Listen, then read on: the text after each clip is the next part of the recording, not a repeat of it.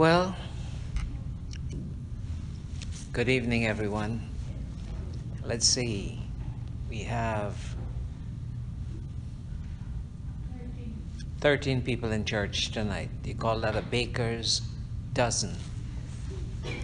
And um, we're glad to have those of you sitting in church tonight, and uh, we want to welcome those that are following us online. I hope and pray that this service would be a blessing. We start by prayer, so can you please join me as we ask the Lord to be with us tonight? Father, we give you thanks and we give you honor for the privilege you've given to us to come to church tonight, those of us that are here that have made the sacrifice and dedication to be here in church. We pray for those, oh God, following us online, that you would also minister to them, Father, we pray. Be a blessing to your people tonight. Bless the worship, bless the service, and every child of God that's not well, we ask that you will show your mercy, and if it is your will, Lord, heal your people. Heal us spiritually, heal us physically, Father. We ask in Jesus' wonderful name. Amen and amen.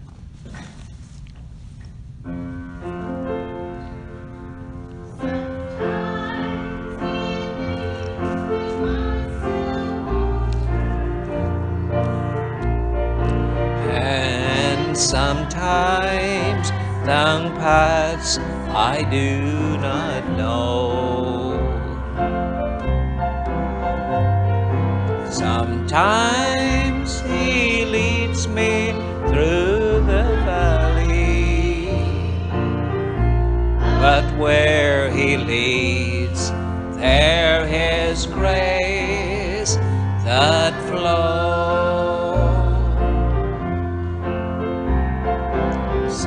Sometimes he leads me by still waters, and sometimes down paths I do not know. So- Sometimes he leads me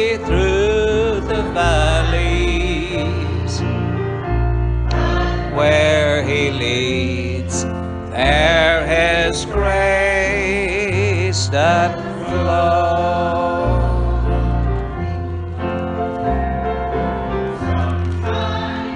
He leads me by still waters, and sometimes down paths I do not know.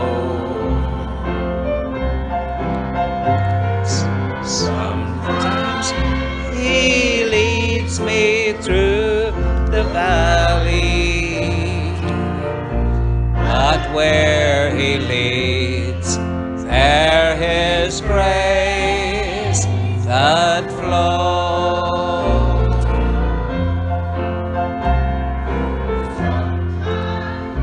He leads me by still waters,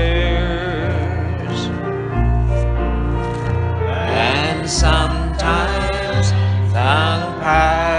I do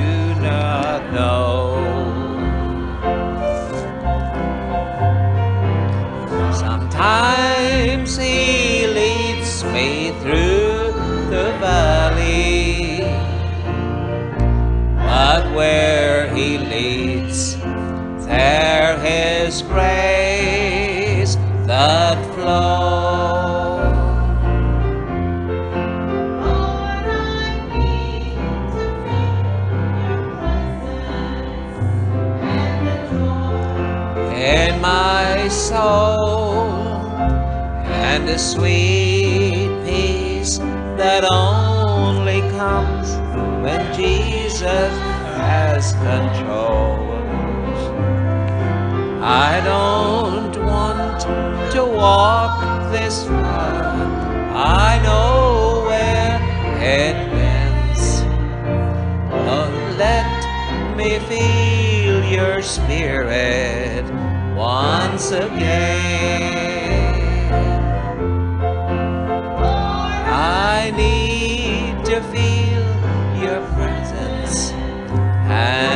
Joy in my soul and the sweet peace that only comes when Jesus has control.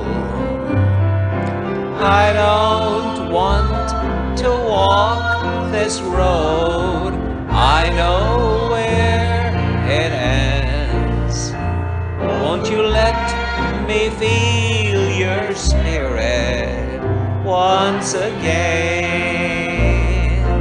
Yes, Lord, touch our lives tonight to feel your presence and the joy in my soul and the sweet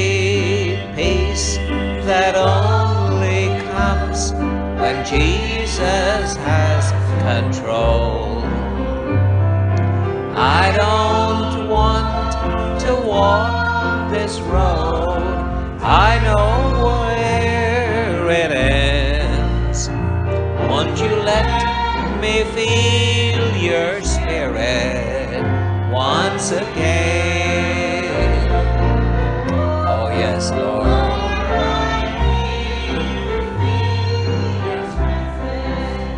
And the joy in my sweet peace that only comes when Jesus has control. I don't want to walk this road. I know where it ends. Won't you let me feel your spirit once again?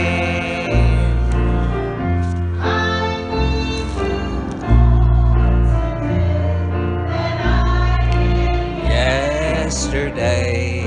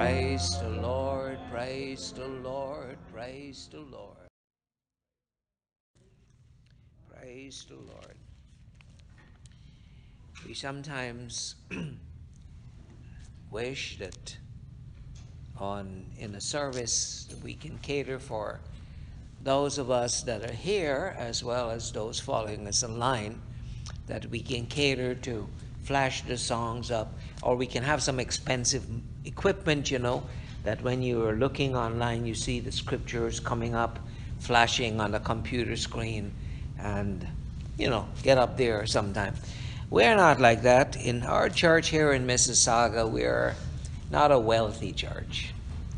We're more so a church like they had in the old in the New Testament day.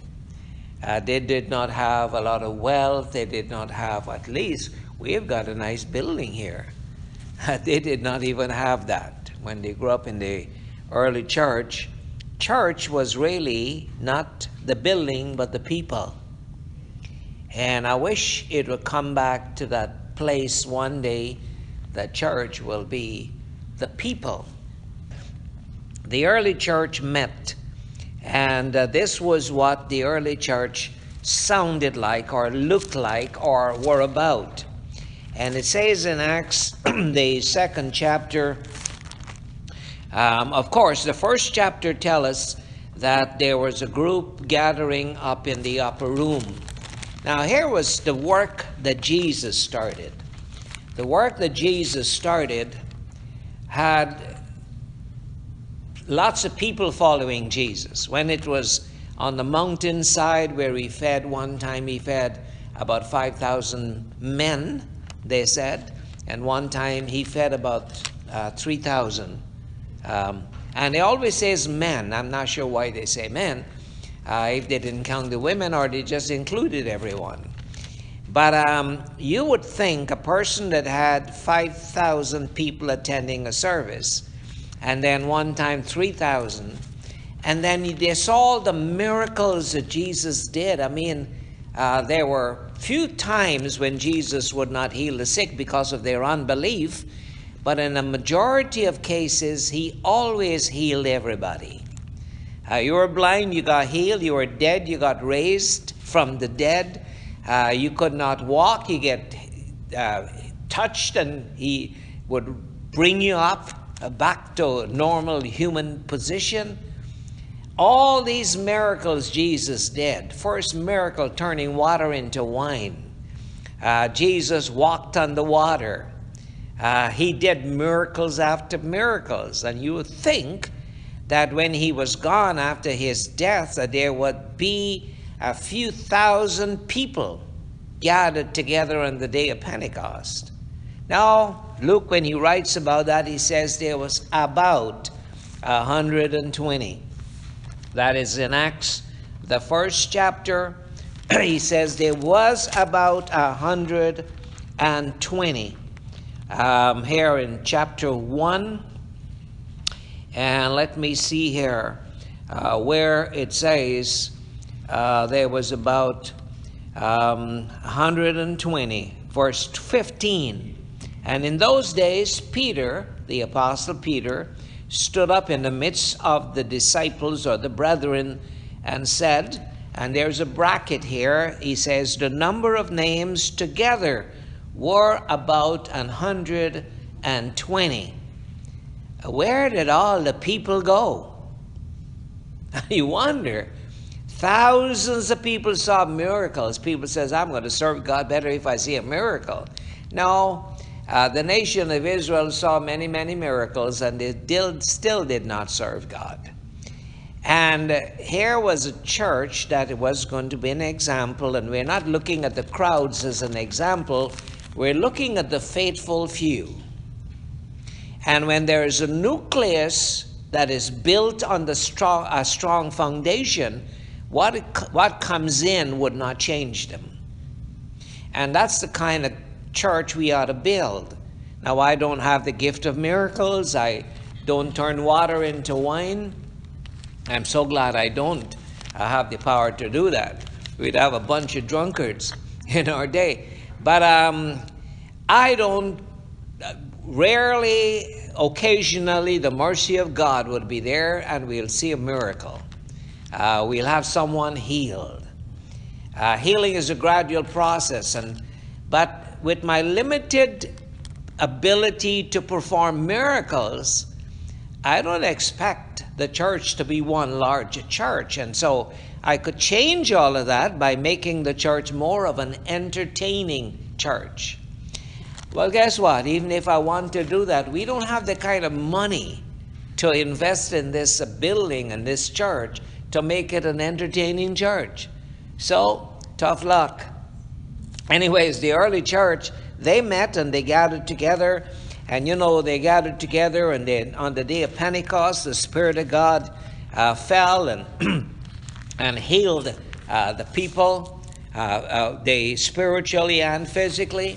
Uh, Holy Ghost fell, and they spoke in tongues, and there was a magnificent transformation of individuals. Cowards became bold to preach the gospel. Men who were afraid to declare uh, the testimony of the Lord were now bold.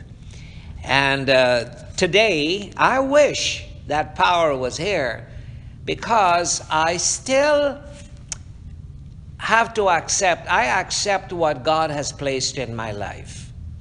And with my ministry, one of the remarkable things about my ministry, isn't that a beautiful word? Remarkable things about my ministry is I don't have a lot of people that are grateful. People find it very hard to walk over to me and shake my hand and says, that was a good message, Pastor. Thank you. It's my kind of life. And I'm on the internet all the time, and it would be nice if one of our own people locally would go on the internet, find me on Facebook, and just don't say like, but put a statement. But ever so often, someone from a distant country or from some foreign land would write and tell me. But men who are called and close to the ministry would never say that. Now, do I get disappointed? No, I'm accustomed to that. If someone does that, if I have a local person write up something about me and put it on the internet, Snow will fall in August. I'm not anticipating that. But what I'm saying is that here is the early church. And it says, verse 41, chapter 2 And then they that gladly received the word. There was a gladness in their receiving the word. This is the early church, were baptized, and the same day, day of Pentecost, there were added unto them about 3,000 people came on in. Now, you know, thousands of people followed Jesus when he was offering fish and bread and doing miracles. Uh, well, thousands came on in when they see the disciples speaking in tongues and uh, they see this mighty power of God. It was not gibberish. They did not just get there and rattle some a few words. No, they were speaking languages, and it was so impressive that it brought in a crowd of people. But not everyone that came on in was saved. See, there were a lot of priests got that came and joined the group that day. But the 3,000 that came on in, they were not all saved. The scripture says, as we move further on into that um, uh, Acts, the second chapter, it says, And they continued, the disciples, verse 42, and they continued. They did not just start, but they continued. And I'm thinking when I'm reading, they continued, I'm thinking the 120 plus whoever else came on in. My confidence is in the 120 that showed up in the upper room, not the crowd that came on in because they heard him speak in tongues. And it says, and uh, they continued steadfastly in the apostles' teachings or doctrines and in fellowship. Uh, one of the remarkable things that the early church had is that people learned how to fellowship. They, it was necessary for the church to meet and people to see each other and people to embrace each other and people to stop by and visit each other. And it says they've continued in fellowship and in breaking of bread and in prayers. Uh, these are all parts that made up the early church. And fear, fear of God came upon every soul. People love God and they feared God. What is lacking today in the church is the fear of God. And I know that it's not something that I think it might be so. I, the people today in this assembly here in Mississauga lack the fear of God. Remind me to say this back on Sunday when everybody's gathered here. They lack the fear of God. And when you don't have the fear of God, you make an excuse to miss church. You make, you come up with a reason that God will not accept to miss church. And there is no fear of God, but the early church had the fear of God. And many wonders and signs were done by the apostles, and all that believe were together. They were together and had all things common. See, Luke is writing this, and I believe that there was a commonness. You know, the socialist world, the communist world, has used the method of uh, equality among men in that uh, they capitalize on this Christian thing that, uh, you know, if you've got so much, you don't need to have an excess amount, we can share that. And it was actually something that was introduced in Guyana when the party that was in power uh, was becoming very socialistic. They didn't want you to have more money than anyone else. It was coming to that place, but you know that wouldn't last. But they had all things common. In other words, they didn't have refrigerators or microwaves or anything like that. But whatever they had, they made sure that everyone had. It's not like our 21st century world where some are living high on the hog. Is that the right term? And some are barely uh, scrambling to make ends meet. the early church had a common commonness. And it tells me that the Holy Spirit was there because that was the result. It was producing uh, humility and a commonness and a unity among the people. And those who had big possessions and could didn't have a lot of money, it says in the verse 45, and they sold their possessions and goods. It means they sold everything they had. But if we were to help individuals, it was necessary to sell position uh, goods and extra properties that one might have, and parted them to all men that is within the church, as every man had need. See, there was a life to be lived. There was a family spirit that occupied the early church. It is not me having all the pleasures of life and you don't have it. Uh, before church started tonight, I asked Brother Sinbad, I said, Would you like to go on a cruise? He says, To do what? Watch water? Well, I expect an answer like that from Brother Sinbad. I went on three, two cruises or three. I went on two cruises and I didn't just watch water. I go on a cruise because I would like to enjoy the, the, the uh, comfort of the, sh- the cruise ship. Um, I don't go party when they're partying. There was always a place. There was something in the cruise I went called the sanctuary that you can pay $100 for the trip and you can go in a place where that have palm trees and quietness. Nobody wants to go in the sanctuary. So that was my perfect place to go and hang out. Or I get up early in the morning before, while everybody's asleep. At 3:30 in the morning, they have a dining area that's operating 24 hours, uh, all days, 24 hours, seven days a week. And I get up at about 3:30, 4 o'clock, and I go down to that little dining area with my Bible, and I'm sitting down and uh, enjoying a coffee uh, while I'm reading. And they, uh, they, there was a lot of Filipino people working on that cruise ship, and they'll come, and the first man would see me, says, "Good morning, Pastor." I say, "Good morning." And they'll stop by and talk some scriptures with me because the whole ship is empty. Everybody's asleep, partying too much the night before or something. But it was nice to wake up. The ship is traveling at night.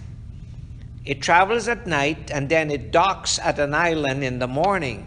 And I would love to go out and stand there and see it pull into the harbor and docks.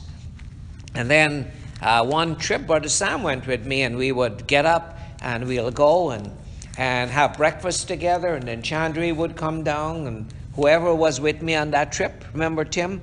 Uh, they'll come down and we'll have breakfast together. And then we'll decide to visit the island. Uh, we never really joined a, cr- a a crew to, uh, to a tour trip, but we'll visit the islands. And so I told Brother Sinbad, I said, really and truly, if I could have afforded it, I'd like to take you and Pam uh, together with Brother uh, Vid and Jasmine uh, with my family, and we go on a nice cruise, not an ungodly uh, thing that every every turn you make. Today, I would not really like to go on a cruise because there's COVID 19 all over the place. But when things are back to, to, to settling down, I'd like to see everyone has the privilege of enjoying one of those cruises. I feel Brother Raleigh and Marge would be nice to go on a cruise. You know, like you feel people in the church. But we're not living in the early church days. Here, everybody for themselves. You can afford it, I can't. You spend it, and then you come and say you don't have money to give to the church afterwards. We are different. We think family wise. My interest is the church. The reason why I don't miss a service is because there might be a single living soul sitting there wanting to hear the gospel. Then, beyond this church, there are individuals around the world that would like to hear the gospel, and some are following us uh, when we are preaching here on a Wednesday night. But the early church, they sold their possessions and parted it, parted it to all men, and uh, as every man had need. Verse 46 And they continued every day, daily, this once a week serving God. Uh, one of these days, I might preach on the definition of hypocrisy. We've been touching the concept of conversion recently. Conversion.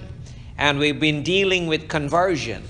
And I believe that the majority of people going to church don't fully understand what conversion is and are not really converted. They have adopted the religion, but they have not really been converted. I believe that. And so when I'm thinking like that, I'm thinking that today we not only need conversion, but we need an experience with God. Conversion will do that, but we need that experience with God that will lead us on to serving God. Serving God. You see the word serve God. Uh, when I go to a restaurant, I like to be served nicely. Um, when the last time we went to the United States, uh, we did not, uh, we went to um, my favorite breakfast place, Cracker Barrel. And after the pandemic is over, Cracker Barrel changed. And it was a place I loved to go to Cracker Barrel for breakfast. Since Janry is not a breakfast person, I order the same thing every time I go to Cracker Barrel. It's called uh, Sunrise Sampler, where they give you a little bit of all the stuff that they're cooking into one plate. And uh, it's called Sunrise Sampler. This time when we went, half of the people were served, and the other half, the la- when we went to Rochester, half were waiting for their food. When the half were finished eating, then the other half almost finished eating, then the food came in. And I thought that's lousy service. That's the kind of service that reminds me of our church. Lousy service. We give God a lousy service in today's world. See, when you sit at a restaurant and someone serves you really good, you give them a tip. And you wouldn't like to hear the rest of that because if God was looking for individuals to give a tip to, the service in this church is poor. So we come to a, what is this called? We come to a Wednesday night service. You see, the term service is misappropriated. The early church continued in one accord, breaking bread from house to house. They'd eat their meat with singleness of heart. All they wanted to do, most important, was serving God. And what they did? Praising God and having favor with all the people, everybody uh, in the community enjoyed these Christians that were serving. And the Lord added, and the margin says there, uh, some of this is omitted, and the Lord added to the church uh, daily, um, the margin says, and the Lord added those who were being saved. As the 3,000, out of that group, there might have been some that were being saved. And so conversion is an important aspect of our Christian walk, but continuously being converted, like the conversion has a process and it is a sanctification. And it's a sanctification process that keeps us improving in our Christian maturity as the days go by. But it means obeying God. Over in the book of Ezekiel, uh, chapter 33, Ezekiel, uh, like Isaiah, like Jeremiah, Ezekiel was another prophet that God sent. And I've been saying this over and over again. The reason why Isaiah came was God's people, the body of Moses, was in rebellion. The reason why Jeremiah came was the body of Moses, God's people, were in rebellion. The reason why Ezekiel came was because God's people, the body of Moses, was in rebellion. And so half the things we're reading in the Old Testament was addressed to a rebellious bunch of God's people. And when you come over to the early church, the same problem we have. Well, yes, here is the, one of the problems. It says here in chapter 33, uh, the Lord said to, his, uh, to Ezekiel, He says, Again, the word of the Lord came unto me, saying, Son of man, speak to the children of thy people, and say unto them, God says, I'm going to let you know what you need to say unto them. I wish the Lord will talk to me like he did to Ezekiel and tell me what he wants me to say to the people. I honestly believe I'm saying to the people that are listening to me tonight exactly what the Lord would have wanted me to say, and I hope I'm right.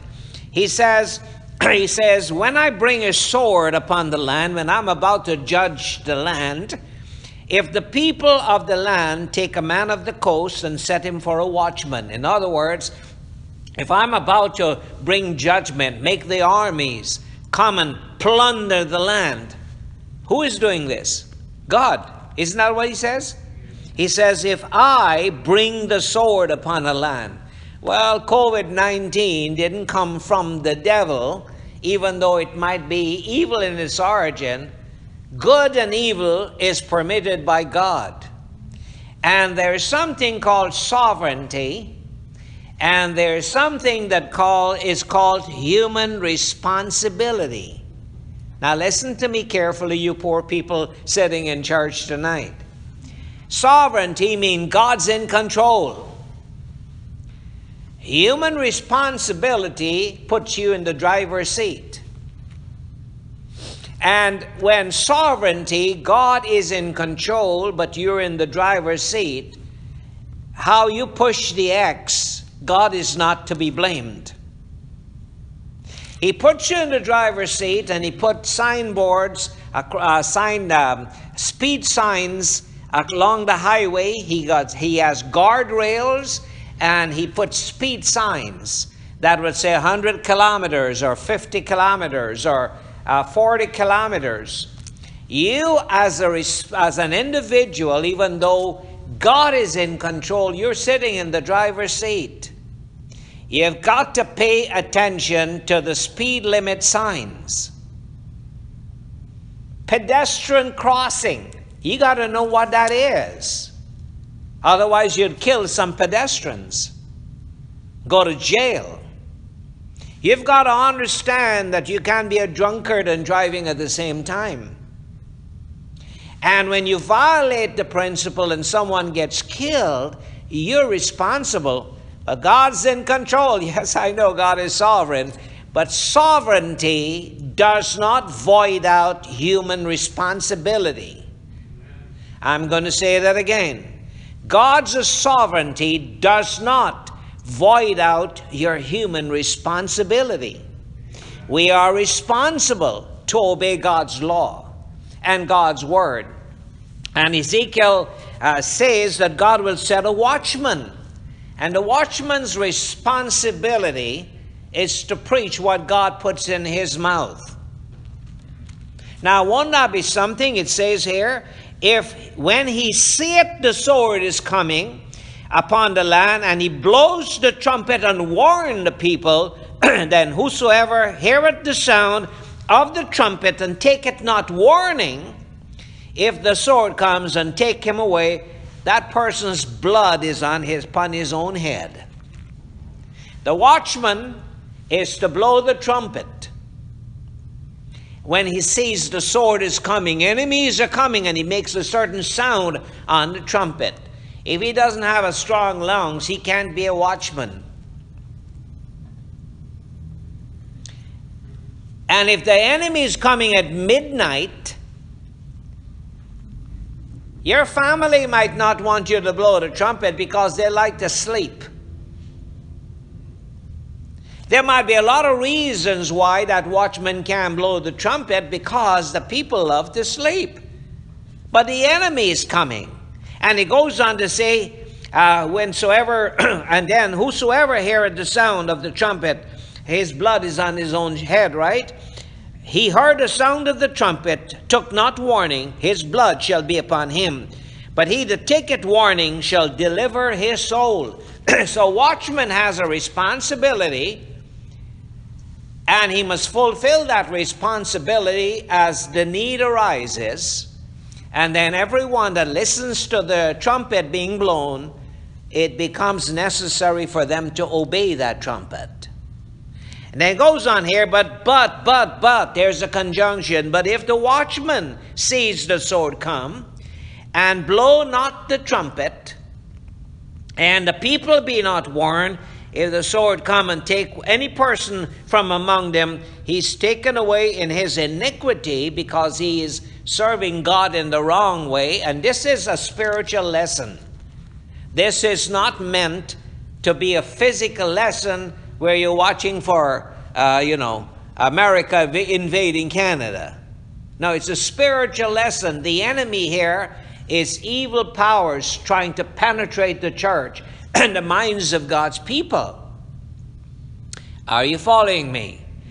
When there is iniquity in a place, in a church, God will allow the judgments of God to hit that church or that nation. Iniquity is anything we come up with that is not approved of God, and we want to establish that. And today, for example, we're in a fellowship. We call ourselves the body of Christ, and we might be just the body of Christ. the body of Moses went to hell a lot of times. Well, the body of Christ can also possibly go to hell, like we see done in the New Testament period of time. And if I am raised up as a watchman, I can see the sword coming. I know what is going to happen because the church is full of iniquity, but I don't want to disturb your slumber. I look at the church and I look at the fellowship and I see we are sleeping spiritually. We are drunk spiritually. We're intoxicated spiritually. But you know, if I blow the trumpet, the fellow ministers would be uh, annoyed with me. I'm disturbing the spiritual slumber of society. Then I must give account unto God for my lack of initiative, my lack of courage in not obeying Him but catering to the desires and peer pressure of the people around me. My job is to preach the gospel whether you like it or you don't like it. And that's what the Lord told uh, Ezekiel. He says, The people, if you fail to do that, the blood of the people are on your shoulder. Now, if God has called me to preach the gospel, I don't want your blood to be on my shoulder. So I will preach. As I get older, I'll preach even more blunt than I did when I got started. I will call sin, sin. I will call paganism, paganism. I will call spiritual drunkenness, drunkenness. I've got a responsibility to God to sound the alarm. He didn't call me to blow a harmonica. He, calls, he called me to blow a trumpet. And then as you move towards the end of that chapter, uh, the Lord says, now he says, Ezekiel, you're doing your job, you're preaching the gospel, you're doing your very best, but here's the response of the people. He says, Also, Son of Man, verse 30, the children of thy people are talking against thee. when you blow the trumpet and you bring sin to, uh, to the lights of this gospel, when you expose drunkenness and spiritual idolatry, you will not be liked by the crowds. The people, when Ezekiel was there, they did not like him. Well, did they like Jeremiah? No. Did they like Isaiah? No. They never liked anybody that exposes their hypocrisy. And so the Lord is telling Ezekiel now, after he tells him his responsibility, he says, Also, thou son of man, the children of thy people are still talking against thee by the walls and in the door of the houses, speaking one to another, everyone to his brother, say, Come, let's go, I pray thee. Let's go hear what the word of the Lord cometh forth from the Lord. Let's hear what brother so and so is going to say, because you know, he is destroying the fellowship. He is not following the footsteps of our ancestors. He is going to destroy. Let's go hear what he has to say. And when they come and you preach the gospel, and you tell them about church attendance, and you tell them about paganism, and you tell them about all of these things, like I break my back in trying to tell this church how important church attendance is. Here is what happened. They come to thee as the people commit, and they sit before thee as my people, and they hear thy words, but they will not do them. For with their mouth they show forth much love, but their heart goeth after their own covetousness. People that are spiritual schizophrenics will come on a Sunday and you can see Dr. Jekyll. But when they walk out of the church, they carry a Mr. Hyde personality that is contrary to what God wants. So we might have a good Sunday service, a packed out church full of Sunday Christians. But if you put yourself in my position, you would know that no matter how much you preach on a Sunday, that people need to be more faithful in church attendance, they will not come on a Wednesday.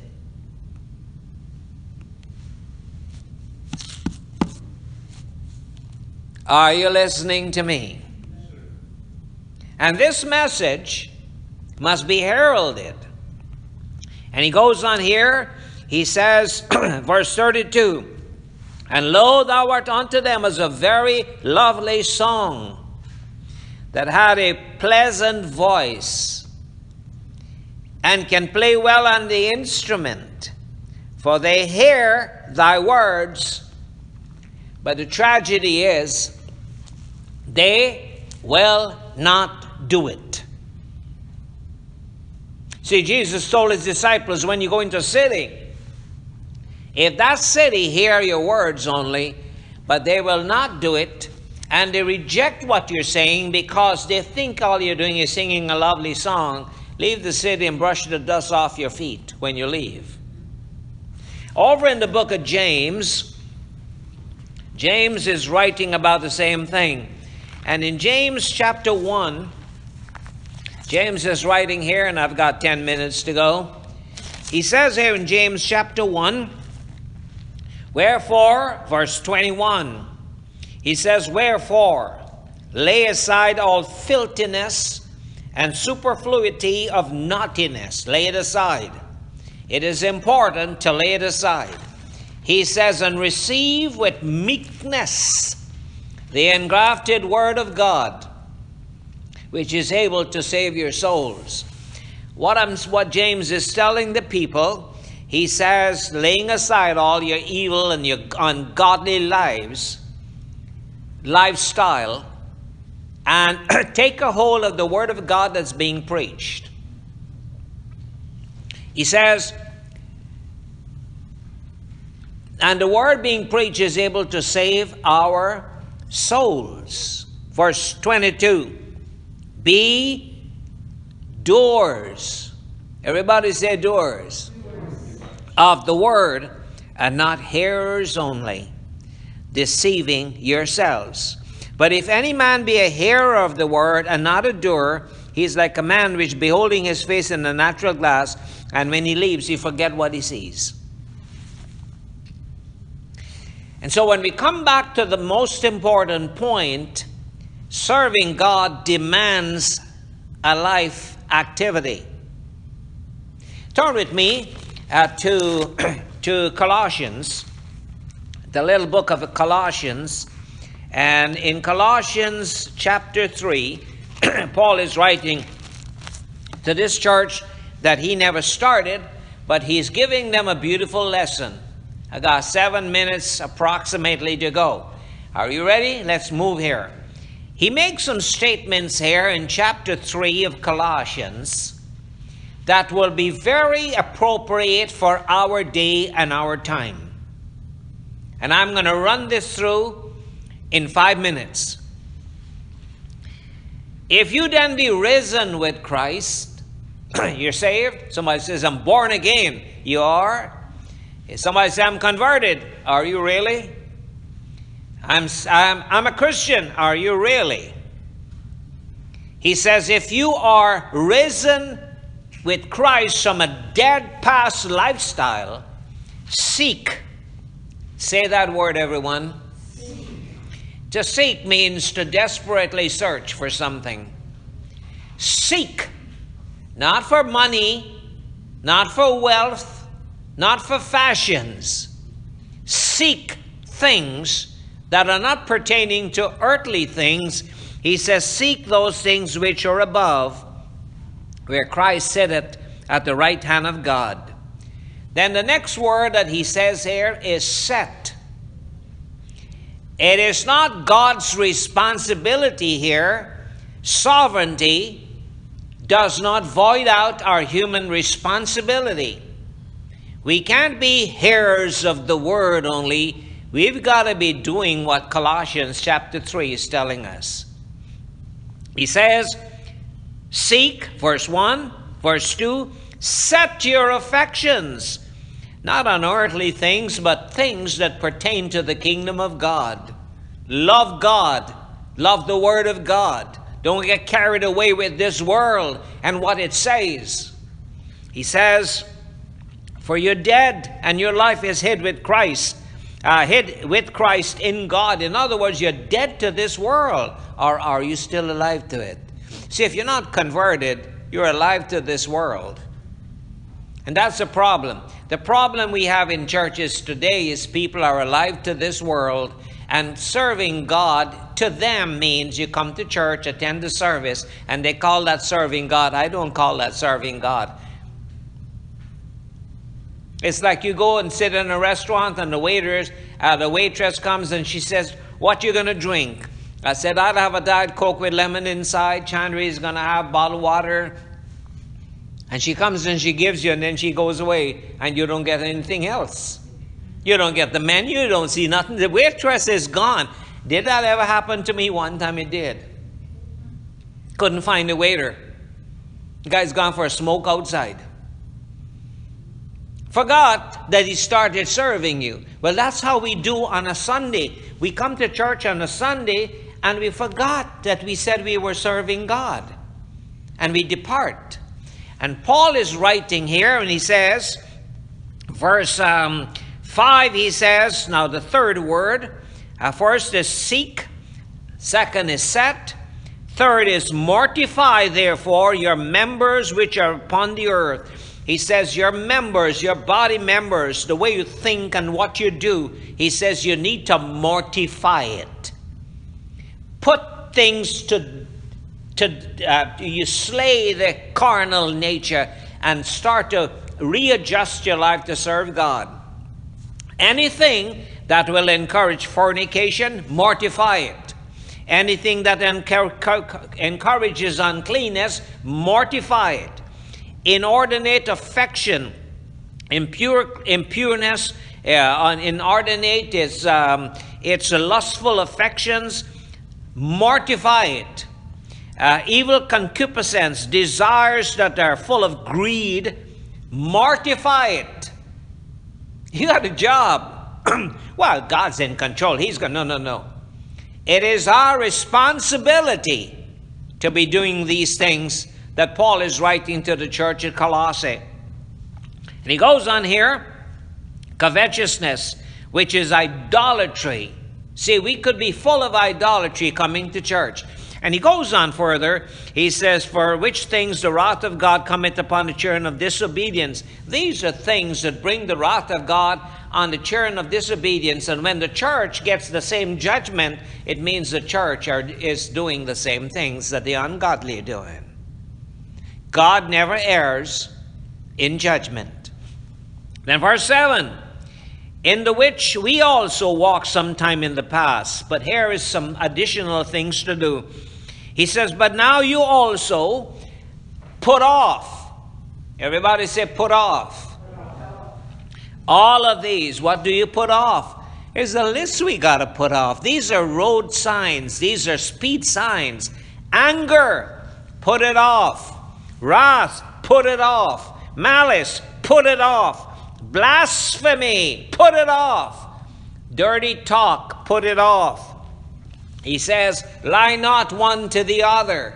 Whether you fake a lie or you make up a real, genuine lie, seeing that we have put off the old man, the old carnal nature. When you're a Christian, when you're converted, the old carnal nature is put off.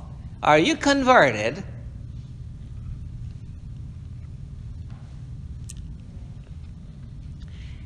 And after you finish putting off, there is what it says put on the new man, which is renewed in knowledge. Verse 12 Put on, therefore, as the elect of God, holy and beloved, bowels of mercies.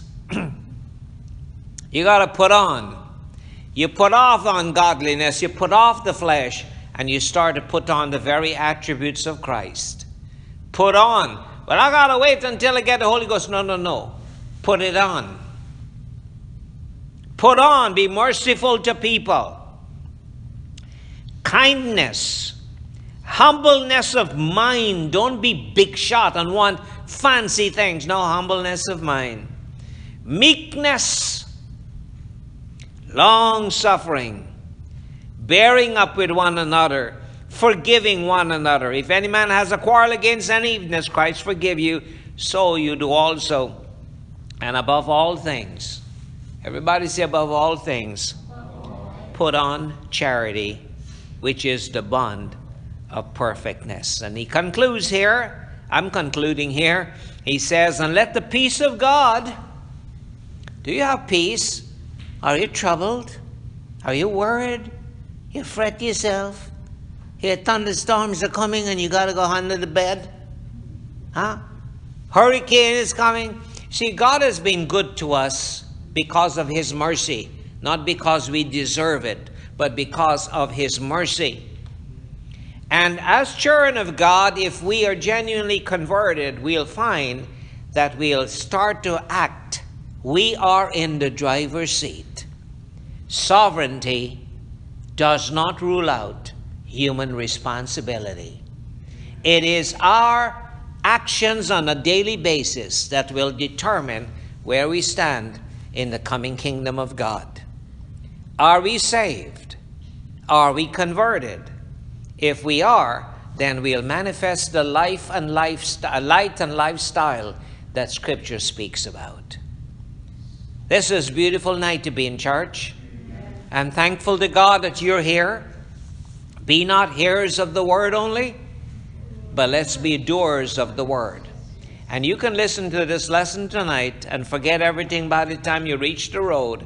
Then you would have proven that you're just a wayside soil that you hear the word, but the devil takes it away, and the bird of the air catches it away, and it does not find that fertile soil to send its roots and to grow and to develop.